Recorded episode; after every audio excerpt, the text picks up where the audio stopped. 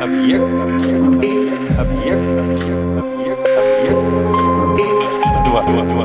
Двадцать два. В смысле?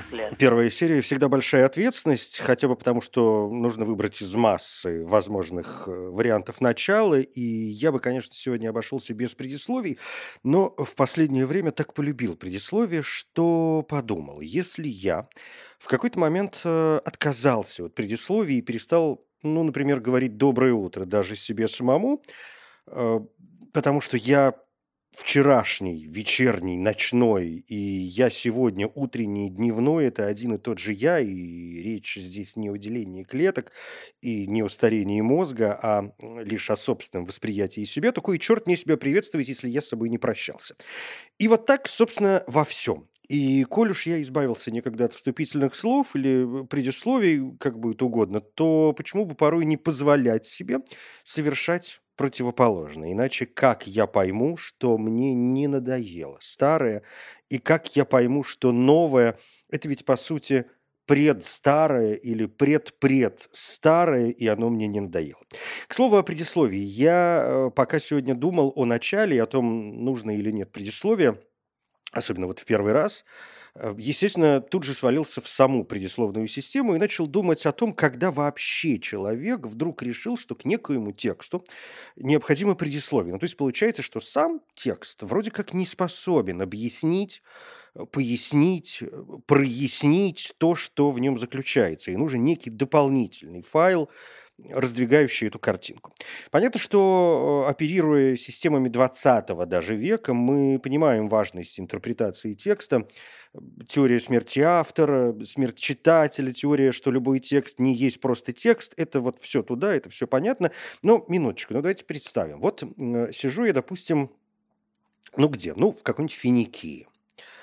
А, птицы летают, люди какие-то шастают, может быть, даже колесницы пробегают периодически.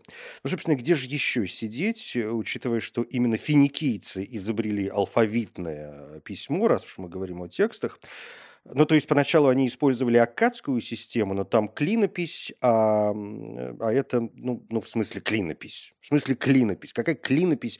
Э, тем более, что свою клинопись они позаимствовали у шумеров, э, а это 30 век до новой эры. Вот сидят они, стрелочки рисуют. И вот сижу я в своем 15 веке до новой эры и забавляюсь со своими буковками, только согласными, гласных у меня еще нет, гласные это уже греком. И, и вот так начинает складываться картинка. Я Евгений Стаховский, и тут первая серия проекта «В смысле».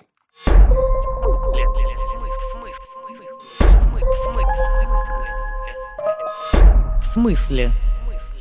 Значит, существуют у нас египтяне со своими иероглифами. Существует, конечно, параллельно месопотамская клинопись, но это меня сейчас не слишком занимает. Египтяне, и у них семитские рабы, с которыми надо как-то общаться.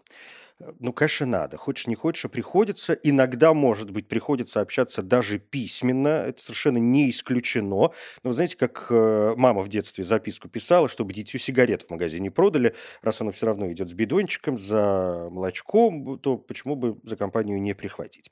Э, может, конечно, египтянам и не нужно было ничего писать э, своим рабам-семитам, но в среднем бронзовом веке а это 21-16 века до новой эры, в египетских бирюзовых рудниках на Синайском, разумеется, полуострове обнаруживается система, по всей видимости, оставленная ханаанскими рабочими, э, проще сказать, семитоязычными рабами, можно было бы, конечно, сказать еще проще, евреями, но семитские языки – это не только к евреям, как известно. Арабский язык, например, тоже семитский, или вот, допустим, мальтийский.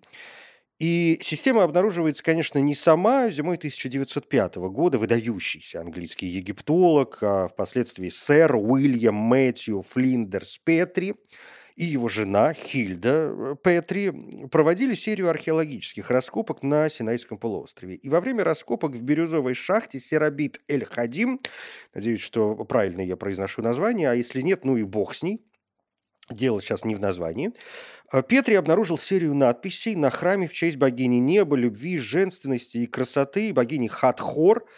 А, кроме того, обнаружил отдельные отрывочные надписи на самих рудниках. И Петрис сразу решил, что это иероглифические символы. Но попытавшись э, рассмотреть их более близко, он понял, что письмо было буквенным, а не сочетанием вот тех логограмм, то есть целых слогов и слов, каким было египетское письмо. И он предположил, что эти бирюзовые рабы сами придумали новую систему письма, основываясь на знаках, позаимствованных из иероглифов. То есть эти рабы, ничего не понимающие, конечно, в сложной иероглифической системе египетского языка с большим количеством пиктограмм, сегодня в ней далеко не все что-то серьезное понимают, и эти рабы в итоге выбрали несколько знаков, которые часто встречались в их египетском окружении, и с помощью этих знаков стали обозначать звуки, а не целые значения. И так родилось то, что мы сегодня называем прото-синайская письменность. Как я уже сказал, это только согласный, так что, по сути, это еще не стопроцентно буквенная а, в общем, такое слоговое письмо, и его не нагружали дополнительными знаками. Протосинайская письменность Египта до сих пор не расшифрована, но считается алфавитной системой. Самые старые обнаруженные образцы – это граффити в Вади-эль-Холе, э, датируемые примерно 1850 годом до новой эры. Вади-эль-Хол э, переводится с арабского как «Ущелье ужаса». Мне кажется, очень красивое название. Нужно обязательно этим названием назвать еще кучу каких-то вещей в мире. И они будут иметь какую-то дикую, мне кажется, популярность. Э, находится вот то ущелье ужаса, изначально прото-ущелье между древними городами Фивы и Абидос. А если посмотреть на протосинайские буквы, вряд ли в них можно найти категорические параллели. Например, той же самой латынью, но мы, по крайней мере, сегодня уже знаем, что на что повлияло. Протосинайский шрифт перешел в протоханаанский, или, как еще говорят, э, древнее ханаанейское письмо. Это как-то посложнее звучит, но букв не выкинешь из слова. Это территория Палестины, все. 20 э, письменных знаков – в протосинайском, напомню, было 30, и в итоге он превратился в финикийский алфавит из 22 согласных букв. Я э, уже заметил, что древние буквы не похожи на современные, но вообще-то, честно говоря, похожи, конечно. И если включить воображение и представить картинку, ну вот э, давайте сейчас этим и займемся. Значит, представляем себе эту совершенно гениальную э, историю, размазанную во времени и пространстве. Э, всем понятно, что, ну, например, слово алфавит происходит от букв алиф и бет. Алиф превратилось в а, слово же обозначает быка или вала а по сути его голову. И правда, если перевернуть букву А, ну, я не знаю, нашу нормальную русскую или латинскую, они, как известно, одинаковые, если ее перевернуть, поставить с ног на голову, то э, нетрудно представить, что это и есть голова быка с рогами. Вот тебе этот треугольничек, из него торчат эти две палки в разные стороны. В Египте был рисунок. В протосинайском, ну, то есть был рисунок э, вала, в протосинайском остались очертания, такой кружочек с палками. Представляете? В финикийском это уже нормальная буква А из трех палок, только эта голова, э, она как бы не стоит, причем ни, ни на ногах, да, ни на палках наших современных, и не торчит рогами кверху, а она лежит э, на боку, мордой, ну как бы мордой, да, то есть острием э, налево. Ну, то есть, представляете, такой идущий целеустремленный бык, получается, с рогами вдоль отсутствующего туловища. Это что касается буквы А, которой вот у нас совершенно четкая протянулась линия. Буква Бет, или точнее Байт, означает «дом». В иероглифах это незавершенный прямоугольник, посложнее, конечно, представлять, э, такой прямоугольник с разрывом на нижней грани – Протосинайский переносит нижний разрыв к самому краю. То есть я бы сказал, что там типа располагается, ну, допустим, крыльцо. Древнее ханаанейский рисует уже почти нормальное крыльцо. Это такая крыша с подпоркой. Можно представить себе такой квадрат, а из угла в угол этого квадрата идет линия, одна из нижнего левого угла в верхний правый. Представили. А теперь убираем нижнюю грань, вот это основание, и что мы получаем? Мы получаем э, нормальную русскую букву «Б», только лежащую на боку. В финикийском она перевернулась еще раз и встала уже на голову, то есть напоминает современную цифру 9, ну и так далее, собственно. Вот еще одна линия. Самый старый обнаруженный текст финикийского письма – это надпись на саркофаге царя а, Ахирама. Мы ничешники о нем не знаем. Вероятно, он был царем древнего финикийского города Библ. Этот город еще называют Гавл. Это современный Ливан, неподалеку от Бейрута. А, а может, это Хирам первый великий, современник и друг библейских Давида и Соломона, то есть это X век до новой эры. Саркофаг был найден в начале 20 века, он совершенно прекрасен, Э, смотреть на него одно э, удовольствие, хотя бы и на картинках. Основная сцена на этом саркофаге – это, конечно, король, который сидит на троне с э, крылатыми сфинксами. Жрица предлагает ему цветок лотоса. На крышке две мужские фигуры смотрят друг на друга. Между ними сидят львы. Это, видимо, отец и сын, что может подтверждаться, собственно, надписью из 38 слов. Есть, э, ну, разнящиеся несколько переводы, как это обычно бывает, но приблизительный перевод таков. «Гробница, которую Итабал, сын Ахирама, царя э, Библа, сделал отцу для его обители вечности. Если какой-нибудь царь или иной правитель, или любой военачальник нападет и откроет гробницу, пусть его властный скипетр сломается, пусть его царский трон перевернется, и пусть мир покинет Библ. Что до него самого, пусть от него не останется даже надписей. В смысле? Еще раз, мы толком не знаем ничего ни про царя, ни про того, кто мог на самом деле оставить эту надпись. Но суть в том, что это самый старый на сегодня финикийский текст, и некоторые исследователи считают его предельной точкой возникновения алфавита. Дальше только развитие только распространение. Ну, то есть, понимаете, вот сюда мы пришли, начались буковки, а дальше они уже стали как-то идти по миру. То есть все западные алфавиты, включая арабский, включая иврит, включая сирийский, выходят из финикийского, не говоря уж о каких-то более простых моментах. Его э, распространение вполне понятно. Во-первых, 22 буквы. Это довольно просто. Ну, то есть 22 – это даже проще, чем, э, чем когда больше 30.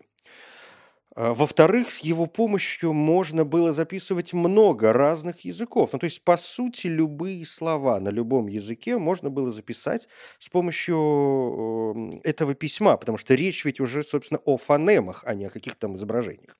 А в-третьих, если раньше писали черти как, Сверху вниз писали, по кругу писали, в бок, как угодно. В общем, куда понеслось, туда и понеслось. То, собственно, в финикийском мы видим переход от разнонаправленной системы письма к такому нормальному нашему э, горизонтальному письму, но, правда, с написанием справа налево.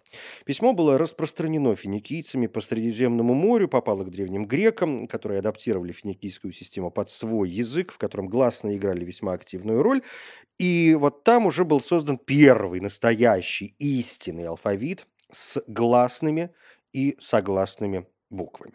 Гласные, э, к слову, тоже финикийские, но там они обозначали согласные.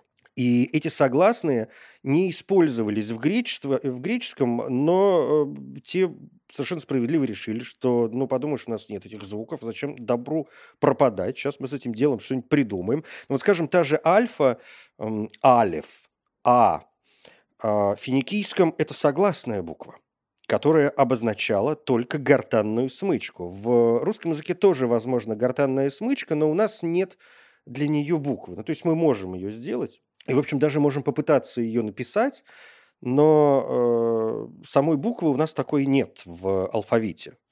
Это э, звук, я сейчас попробую его изобразить, это что-то похожее на «о». Вот это такое «о».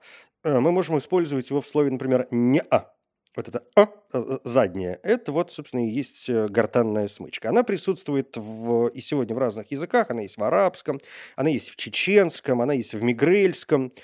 А, некоторые варианты английского языка ее используют, э, некоторые варианты немецкого языка, в иврите там что-то похожее происходит. Ну, в общем, э, что-то где-то что где-то есть. А у греков не было необходимости в гортанной смычке. У нас сейчас тоже нет необходимости в, гортан, в гортанной смычке. Я сказал, что мы можем ее изобразить, но она как бы не особо нужна. То есть она вообще не нужна, по сути.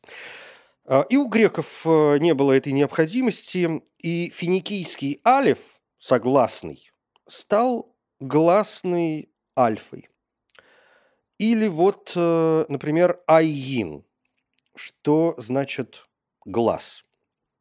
В иероглифах еще это и правда нарисованный глаз, можно себе представить, обычный глаз – превратившийся у финикийцев, ну, то есть э, вот этот древний глаз, он же такой еще, как сказать, ну, такой он плосковатый, что ли, да, он такой вытянутый, такой, как нормальный человеческий глаз. Э, я имею в виду не сам там зрачок, э, не с, с радужкой, да, а вот глаз вместе с нашими веками и так далее. И в иероглифах, да, это такой нарисованный глаз, который у финикийцев превратился в совершенно бесхитростный кружок. И этот кружок положил начало и латинскому «о», и э, кириллическому «о», но, опять же, у финикийцев э, это согласное. Это такой щелевой звук. Я вот если с э, гортанной смычкой у нас что-то еще происходит в русском языке, то я не уверен, что в русском мы используем что-то подобное с этим щелевым звуком, которым был э, согласный «о», если хотите. Научно это называется звонкий фарингальный фрикатив, прости господи. И это что такое «о», знаете, такое «о», вот туда куда-то назад, что-то такое «о» уходящее. И он есть тоже в разных языках мира. Сегодня в арабском присутствует, в иврите там где-то как-то присутствует. А, в чеченском, по-моему, тоже что-то такое есть. И как это обычно случается во время любой разработки, появилось несколько греческих алфавитов, халкидийский, например, или восточно-греческий, который использовался в Малой Азии, а также называемой Азиатской Грецией, ну то есть это современная Егейская Турция. Афиняне, к слову, около 400 года до новой эры приняли именно этот вариант, и в итоге за ним последовал весь остальной грекоязычный мир. Сначала греки писали справа налево, как финикийцы, но потом передумали и стали писать слева направо. И это объясняет, почему так похожие на финикийские греческие буквы поменяли направление или вовсе перевернулись. То есть это как раз и может быть результатом исторических изменений э, от письма справа налево к письму слева э, направо. А дальше все понятно. Древнеримское письмо, латынь, кириллица и все прочие чудеса. Хотя есть, конечно, современная национальная письменность, которая графически не восходит к финикийскому или протоханаанскому алфавиту. Вот, например, мое любимое мальдивское письмо, которое уникально тем, что хотя оно явно смоделировано по образцу арабского и, возможно, других существующих алфавитов, но его буквенные формы основаны на цифрах. Ну вот так – или, например, корейский хангыль, появившийся только в 15 веке новой эры. Очень молодая история. Про китайские иероглифы даже не начинайте. Мы тут все-таки про алфавит сегодня говорим, а не про рисунки. А так, конечно, да, китайские иероглифы самая старая из э, постоянно используемых систем письма в мире, но об этом как-нибудь в другой раз. В смысле? И вот я сижу в финикии и складываю текст. Что еще я могу складывать? А если смыслово, то, конечно, я складываю историю о себе, чтобы дети, внуки прочие поселяне и поселянки э, сохранили обо мне добрую память. Э, фини- финикийскую память в пролонгированном, э, возможно, пролонгированном смысле. И думаю, а вдруг текст мой не будет таким понятным, как мне хочется. И значит, к этому основному тексту я должен придумать э, еще один текст. Текст предисловный, с пояснениями и разъяснениями, как, э, знаете, там в Советском Союзе, например, это было очень принято, чтобы граждане и гражданки, не дай бог, неправильно, не по заветам Ильича поняли авторский э, замысел какого-нибудь Чехова. И в этом случае нужен кто-то второй, тот, кто напишет предисловие и расскажет о своем со мной взаимодействии, вот об этой призрачной связи расскажет или пояснит, о чем это тут все вообще – а если я автор, значит, в своем предисловии я могу рассказать, как это все появилось, выразить благодарность, может быть, тем, кто мне помог, а главное – отделить и определить разницу между предисловием и послесловием. Само слово «предисловие» впервые было использовано не так давно, примерно в середине 17 века. Использовано, конечно, как филологический термин, хотя как система предисловия появляются уже у греков. И во все времена предисловия были просто необходимы в спорных книгах, где порой половина текста была э, в объяснении того, с какого перепугу вообще все это случилось. А кроме того, надо же ответить противникам, врагам Э, завистникам и прочим, которые сейчас непременно на мой текст набросятся. Э, ну вот я, например, махну сейчас читать о заговоре Кателины, древнеримца Солюстия. И что? Хотя я признаюсь, что и заговор Кателины тут не случайно. Я решил о нем сегодня почитать, и оказалось, что сам уже когда-то о нем рассказывал – и все это есть в прочих выкладках. И я подумал, в смысле? «Ну, в смысле я об этом а, уже рассказывал в прочих выкладках. И решил не возвращаться. Не сегодня. Я Евгений Стаховский, и как медленный компьютер 70-х годов, и как каждый относительно цивилизованный человек сегодня, я получаю огромное количество информации. Но в отличие от компьютера 70-х и относительно цивилизованного человека, сегодня мне нет нужды ее обрабатывать. Я лишь выхватываю самое ценное и интересное для себя и делюсь этим с миром. Все, что меня занимает, удивляет, расслабляет, иногда даже тревожит. Да, тревожит. Иногда, но мало. Все, что я узнал сегодня, слышал сегодня, о чем я читал и что видел, в новом проекте объекта 22 в смысле.